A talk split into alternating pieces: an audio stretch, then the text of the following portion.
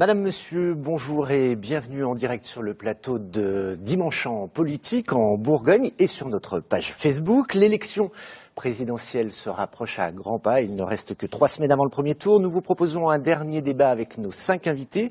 Damien Quentin, bonjour, conseiller régional Front National, soutien de Marine Le Pen. Bonjour. Bonjour. Jean-Yves Collet, député PS de Lyon, soutien d'Emmanuel Macron. Bonjour.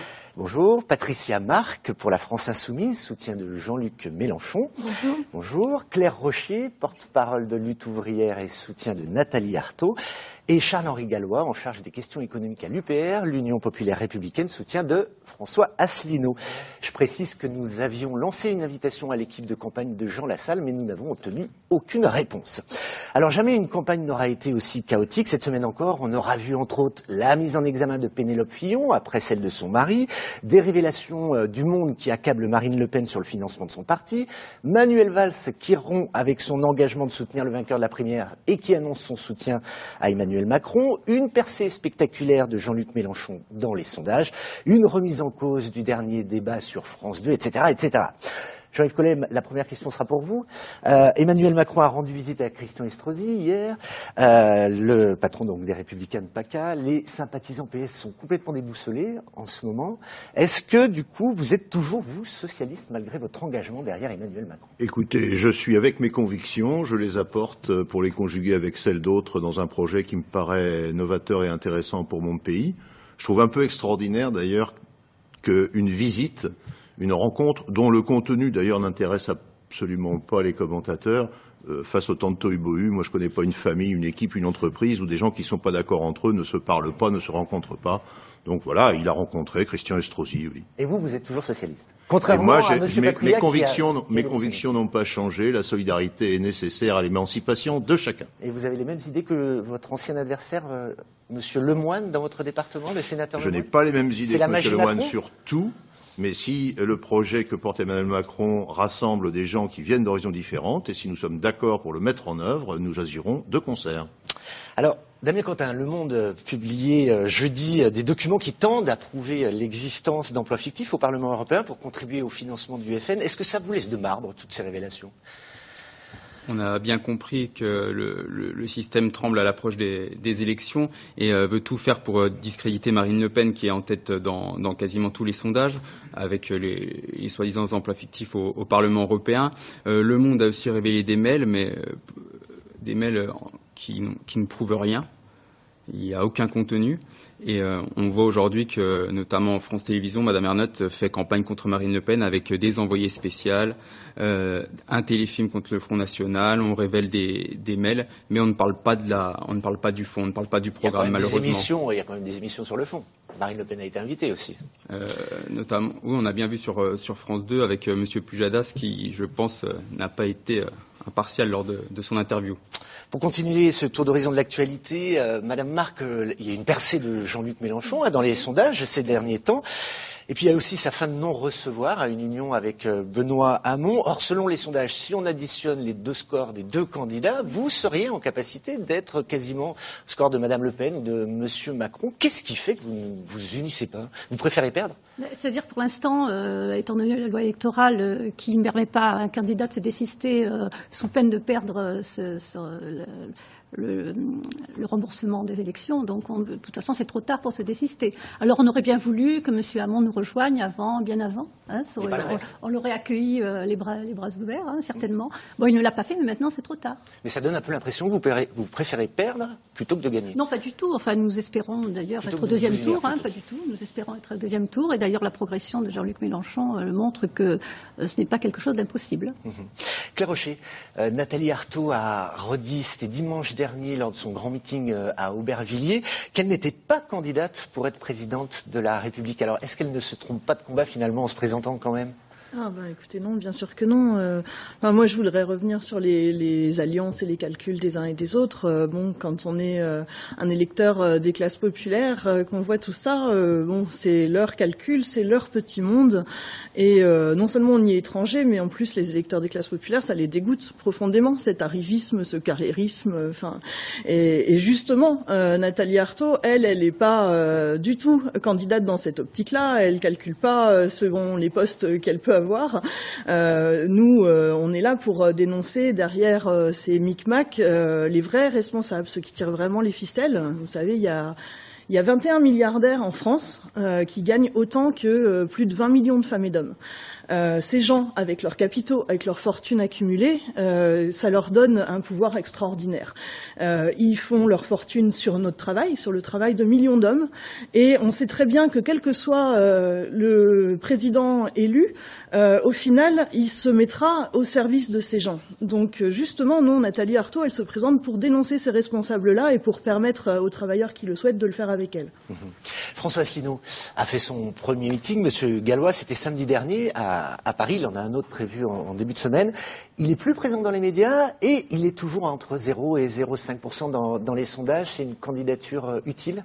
C'est une candidature utile et vous verrez que notre score sera bien plus important que ce que disent les, les pseudo-sondages, parce que vous avez d'autres sondages, notamment sur Internet, qui portent sur des échantillons bien plus grands et à chaque fois on fait des scores assez extraordinaires. Ceux du CEVIPOF ont des grands échantillons. beaucoup moins quand même. Et pour revenir effectivement cette élection, non seulement a fait un gros score parce que vous parliez des affaires ou même des ralliements de Monsieur Macron. Alors ça va de Robert Rue à Alain Madelin.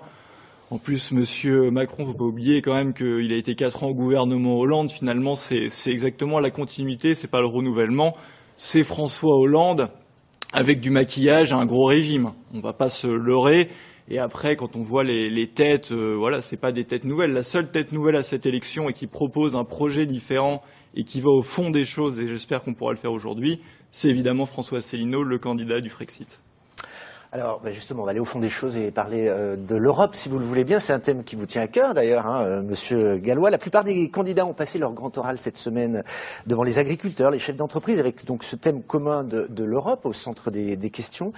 Charles-Henri Gallois, je vais commencer par vous. C'est votre candidat hein, qui défend le plus la sortie de l'Europe et également. Euh, je, dirais que c'est même le seul, puisque, comme je dis, c'est le candidat du Frexit. En fait, pour nous, il y a un candidat du Frexit, François Asselineau, et dix candidats qui proposent une autre Europe. Mais cette histoire d'autre Europe, il faut que vos téléspectateurs se rendent compte, ça fait 60 ans qu'on nous vend la même salade. Et pourquoi c'est impossible d'avoir une autre Europe? Pour changer les traités, c'est l'article 48 du traité sur l'Union européenne. Il faut l'unanimité des États membres, qui ont des intérêts nationaux complètement divergents sur à peu près tous les sujets. Donc quand vous dites, comme tous les autres candidats, et c'est bien gentil, je vais faire une autre Europe, c'est mentir aux Français, et on le sait. Tout le monde le sait. Et donc nous, on propose le Frexit, mais ce n'est pas seulement un projet négatif, c'est un projet très positif, puisque en faisant le Frexit, vous pouvez récupérer des sommes colossales, notamment la contribution nette de la France à l'Union européenne, c'est de l'ordre de 9 milliards par an, tout ce qui est de l'ordre des cofinancements, c'est 5 milliards par an, et aussi toute la fraude et l'évasion fiscale. Puisque ça, c'est entre 60 et 80 milliards par an. Il faut savoir que la seule façon de lutter contre la, fraude et l'évasion fiscale, c'est le contrôle des mouvements de capitaux qui est interdit par les traités européens. Et ça, on peut récupérer ces 60 à 80 milliards, on peut récupérer au moins 20 milliards d'euros. Donc le Frexit est évidemment la solution pour la France et pas seulement économique, évidemment, pour reprendre notre destin et retrouver notre démocratie. Alors Claire Rocher, dans le programme de votre candidate, euh, elle, veut mettre en place, les États-Unis socialistes d'Europe. Ça veut dire quoi concrètement? Bah écoutez, euh, si on parle, euh, en parlant d'Europe, de ces institutions européennes euh, de la bourgeoisie, elles ont été, enfin, faites par la bourgeoisie européenne et pour elle. c'est des institutions qui lui ont servi à faire un marché commun, à faire en sorte que ces marchandises puissent circuler, de pouvoir implanter ces usines dans les pays où les travailleurs sont encore un peu plus écrasés. Voilà, ces institutions, elles ont servi à ça et en ce sens-là, nous, on les combat, bien sûr. Par contre, moi, je, je me sens je suis européenne. On peut aller d'un bout à l'autre du continent en, quatre ou cinq heures. Euh, on va pas euh, mettre des frontières tous les 200 kilomètres. On va pas. C'est à l'heure de, des grandes nations euh, de la Chine, de la Russie, des États-Unis. On va pas tout redécouper en confetti. C'est anachronique. Voilà. Et donc, bah oui, effectivement, nous, on est pour les, États socialistes, les États-Unis socialistes d'Europe, des travailleurs. Mais effectivement, c'est pas cette Europe-là. Et bah, par contre on est euh, vraiment pour la suppression des frontières. Damien Quentin, alors euh, vous, Marine Le Pen propose euh, un référendum hein, dès son arrivée au pouvoir, si elle y, arrive. Euh, mais on ne comprend pas bien. Est-ce qu'elle veut complètement sortir de l'Europe, ce que visiblement ne, prétend pas M. Gallois, ou est-ce qu'elle veut simplement sortir de l'euro Est-ce qu'elle veut renégocier Qu'est-ce qu'elle veut faire, Marine Le Pen, à ce propos? Alors le référendum n'aura pas lieu directement, comme, comme vous le dites. ça sera six mois après l'élection présidentielle, après avoir négocié avec à, négocier euh, certains, certains accords avec d'autres pays. Et si on n'obtient pas d'accord, effectivement, on, se remettra au peuple avec un, référendum pour sortir de, l'Union européenne. Parce qu'on voit bien qu'aujourd'hui, euh, cette Europe est à, rebours de l'histoire. C'est euh, une Europe en faillite qui est portée uniquement par, par Madame Merkel, avec un entêtement incompréhensible. Et euh, Marine Le Pen veut rendre à la France sa, souveraineté nationale avec une Europe des nations indépendantes et libres. Madame Marc, euh, vous avez un peu le même programme que le Front National à propos de, l'Europe? Non, non, pas exactement. En fait, il est certain que l'Europe actuelle n'est pas celle que nous voulons. L'Europe euh, des financiers ne nous convient pas. Ce que nous voulons, c'est renégocier les traités avec comme but une harmonisation sociale, une harmonisation fiscale pour mettre fin au dumping social et arrêter les déréglementations des services publics auxquels nous sommes très attachés. On aura l'occasion d'en reparler peut-être pour la, fonction publique. Euh, et nous souhaitons une modification du rôle de la BCE, euh, qui pour l'instant ne prête qu'aux banques et refuse de prêter directement aux États. Mais quand même, Jean-Luc Mélenchon dit qu'il veut sortir des traités européens. Il veut les négocier. Il veut renégocier les traités européens. Ce qui est impossible d'ailleurs. Bah, ça, c'est vous qui le dites, hein, excusez-moi. Jean-Yves Collet, alors finalement, euh, dans, dans, cette assemblée, vous serez le seul à défendre l'Europe actuelle? Écoutez, moi je, défends l'Europe parce qu'elle nous a apporté la paix sur un continent. C'est un petit détail, je sais bien, mais enfin, il faut quand même le rappeler. Euh, qu'elle nous permet de nous structurer dans un monde où il n'est pas, euh, comment dire, inutile de savoir défendre des intérêts communs face, effectivement, à des puissances émergentes comme l'Inde, la Chine ou la Russie de M. Poutine ou les, États-Unis de M. Trump. Et je pense qu'on est plus fort sur le continent européen en étant ensemble qu'en étant chacun dans son coin. Je pense aussi qu'il faut euh, prendre la main, que les citoyens prennent la main dans les institutions dont ils ont la disposition, à savoir le Parlement. Je pense que notre pays s'affaiblit quand il envoie au Parlement européen des gens qui sont contre l'Europe, parce que la voix de la France, évidemment, a peine à s'y trouver un chemin. Je pense qu'il faut travailler sur la convergence fiscale et sociale, c'est une nécessité. Je pense aussi que les pays moins développés que nous qui ont rejoint l'Europe profitent, c'est vrai, euh, d'un élan économique et quand même qui bénéficie aussi à leur population. Je pense que c'est ensemble qu'on peut investir pour l'avenir et relever les défis technologiques, numériques, écologiques et énergétiques. Mais au moment où euh, tous vos adversaires, euh, et notamment la droite, dit que Emmanuel Macron c'est l'héritier de François Hollande, est-ce qu'il n'y aura pas une espèce de continuité sur ce point-là, au moins, de la politique actuelle avec M. Macron? Il y, y, a une continuité à ce moment-là, si vous voulez, depuis la construction européenne et Jean Monnet. Hein, le fait d'être pour l'Europe ne signifie pas une continuité politique. D'ailleurs, cette continuité politique, c'est le dernier avatar de la campagne de M. Fillon et des adversaires d'Emmanuel Macron qui ne savent pas trop quoi dire sur un programme structuré, conçu, construit et cohérent, et qui essayent de broder autour euh, de différentes prises de position.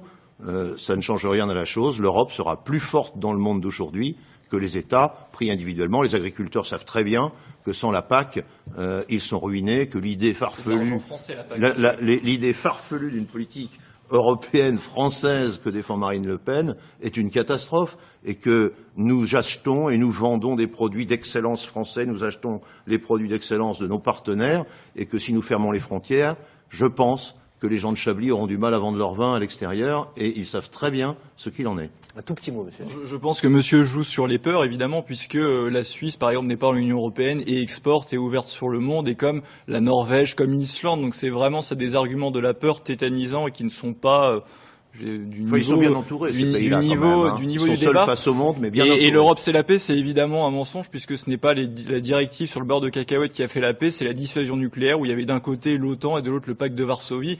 Donc ce vieux message un petit peu de propagande qu'on entend n'est là encore pas une vérité. Je suis désolé de le rappeler.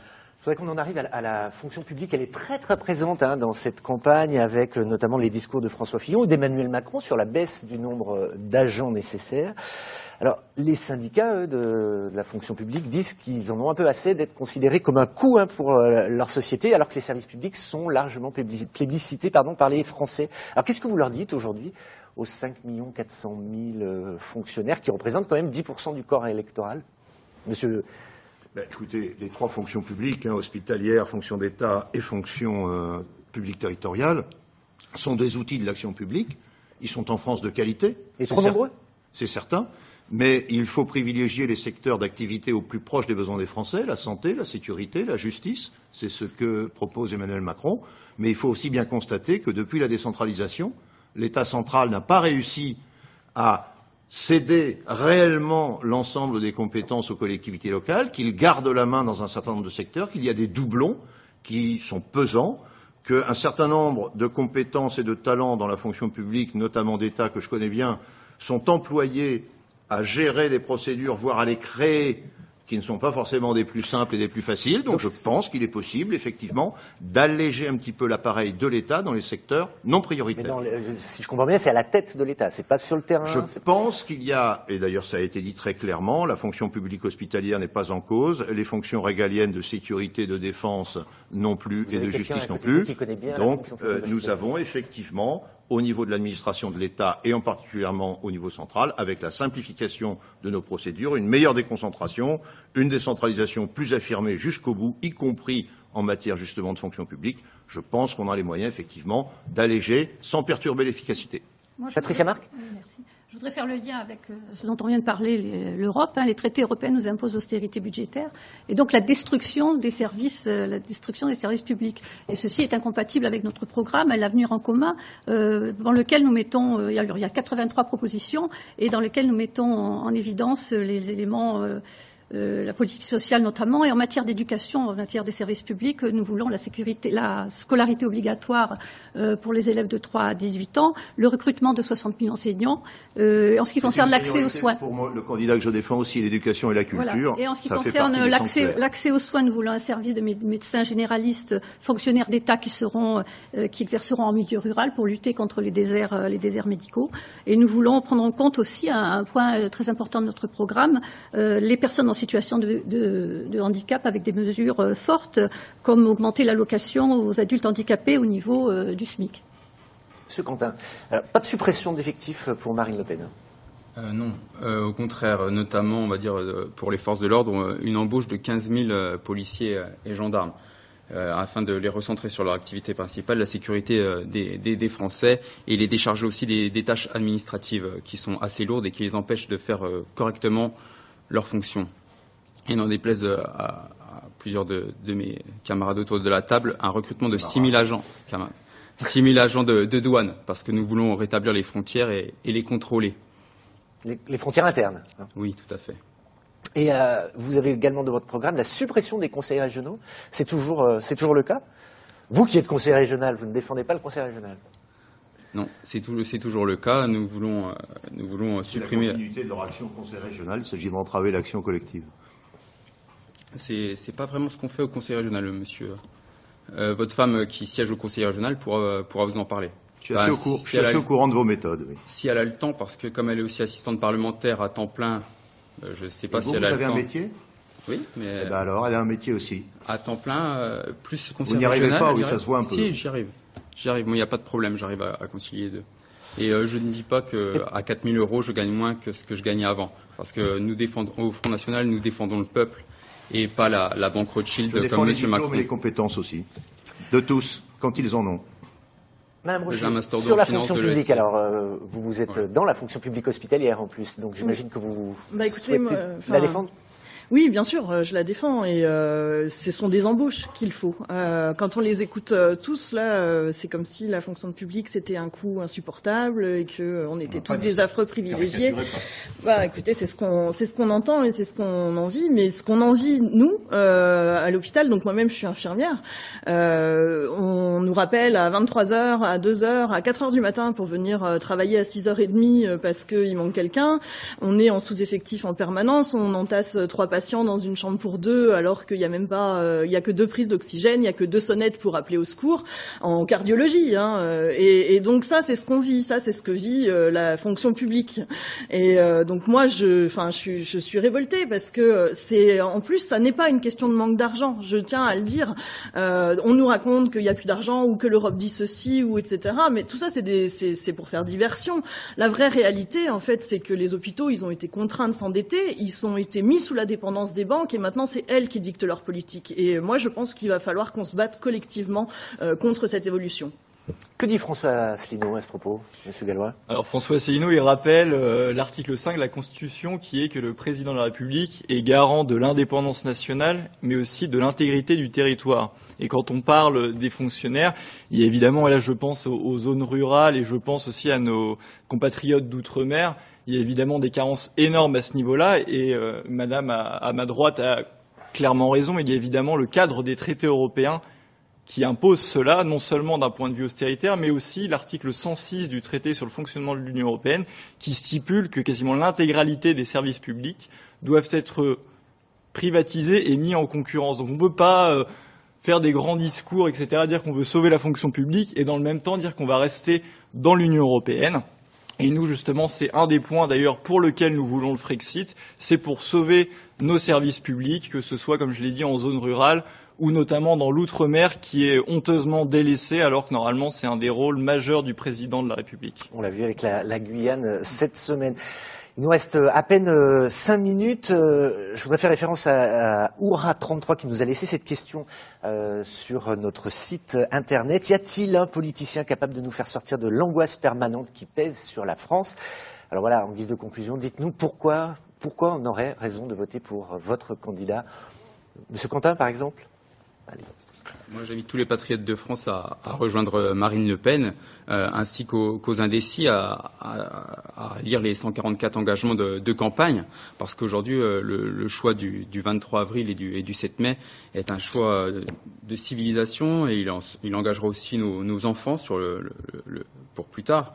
Donc euh, il faut vraiment mettre à la tête de l'État, à la tête du pays, une, femme qui pourra s'opposer aux, puissances financières, à, Bruxelles et qui euh, donnera à la France sa liberté et qui écoutera de nouveau le peuple. Parce que je pense qu'aujourd'hui, euh, euh, malheureusement, nos politiciens, nos politiciens n'écoutent pas le peuple, n'écoutent plus personne et ne font que pour leur intérêt.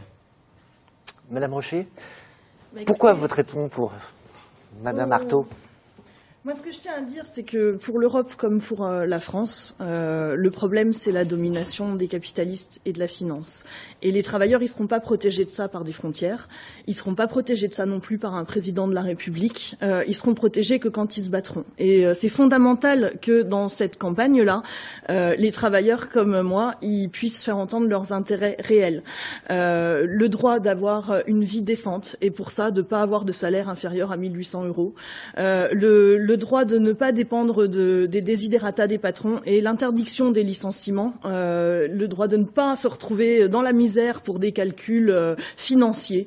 Et ça, ils peuvent l'affirmer en votant euh, pour Nathalie Arthaud à l'élection présidentielle. Merci. Monsieur Gallois quel, quel, intérêt de voter pour M. Asselineau dans cette élection? Quand vous votez pour M. Asselineau, vous votez non seulement pour des avantages considérables sur le plan économique au niveau du Frexit, d'ailleurs des avantages, on n'a pas eu le temps d'en parler, énormes d'un point de vue de la sortie de l'euro. Donc j'ai envie de dire à nos compatriotes de ne pas avoir peur et de voter pour le candidat du Frexit justement pour retrouver notre démocratie, tout simplement notre choix et notre liberté. Les Français se rendent compte qu'ils votent à gauche ou qu'ils votent à droite, ils ont exactement la même politique qui est celle qui est décidée par une entité supranationale non élue et non légitime. Donc j'invite tous les Français tout simplement à sauver notre pays, à sauver ce qu'est la France pour vos enfants, pour vos petits-enfants et pour l'avenir de votre pays.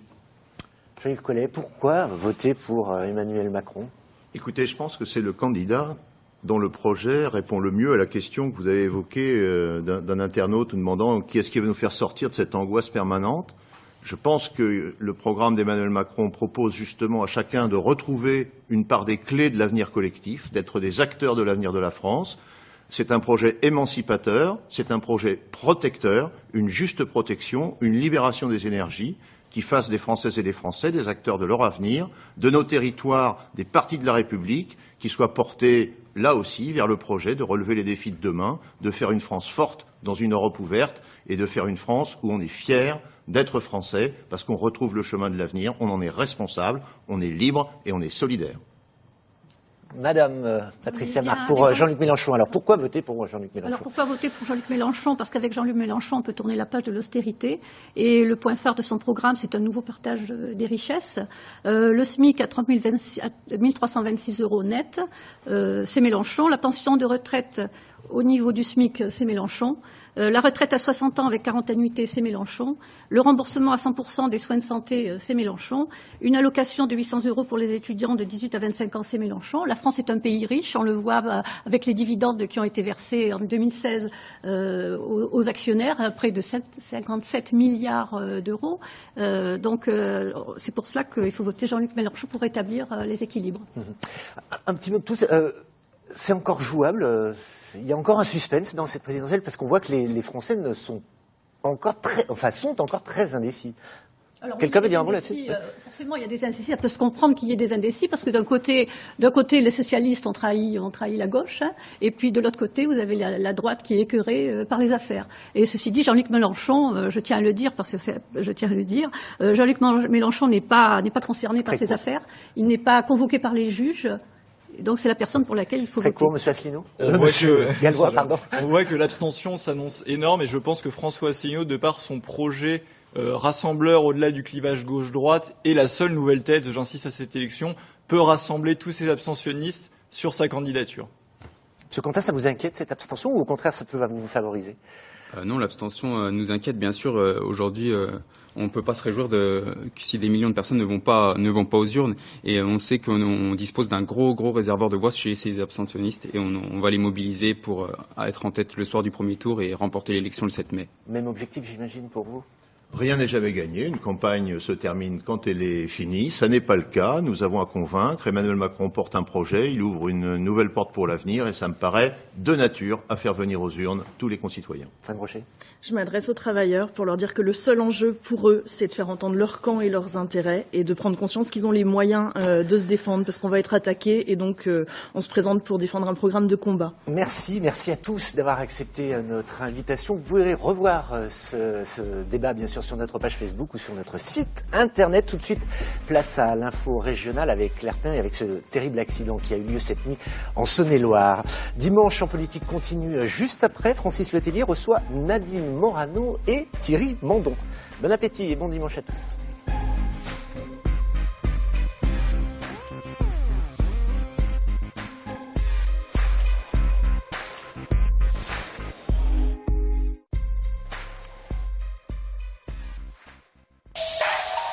Mercredi sur France 3.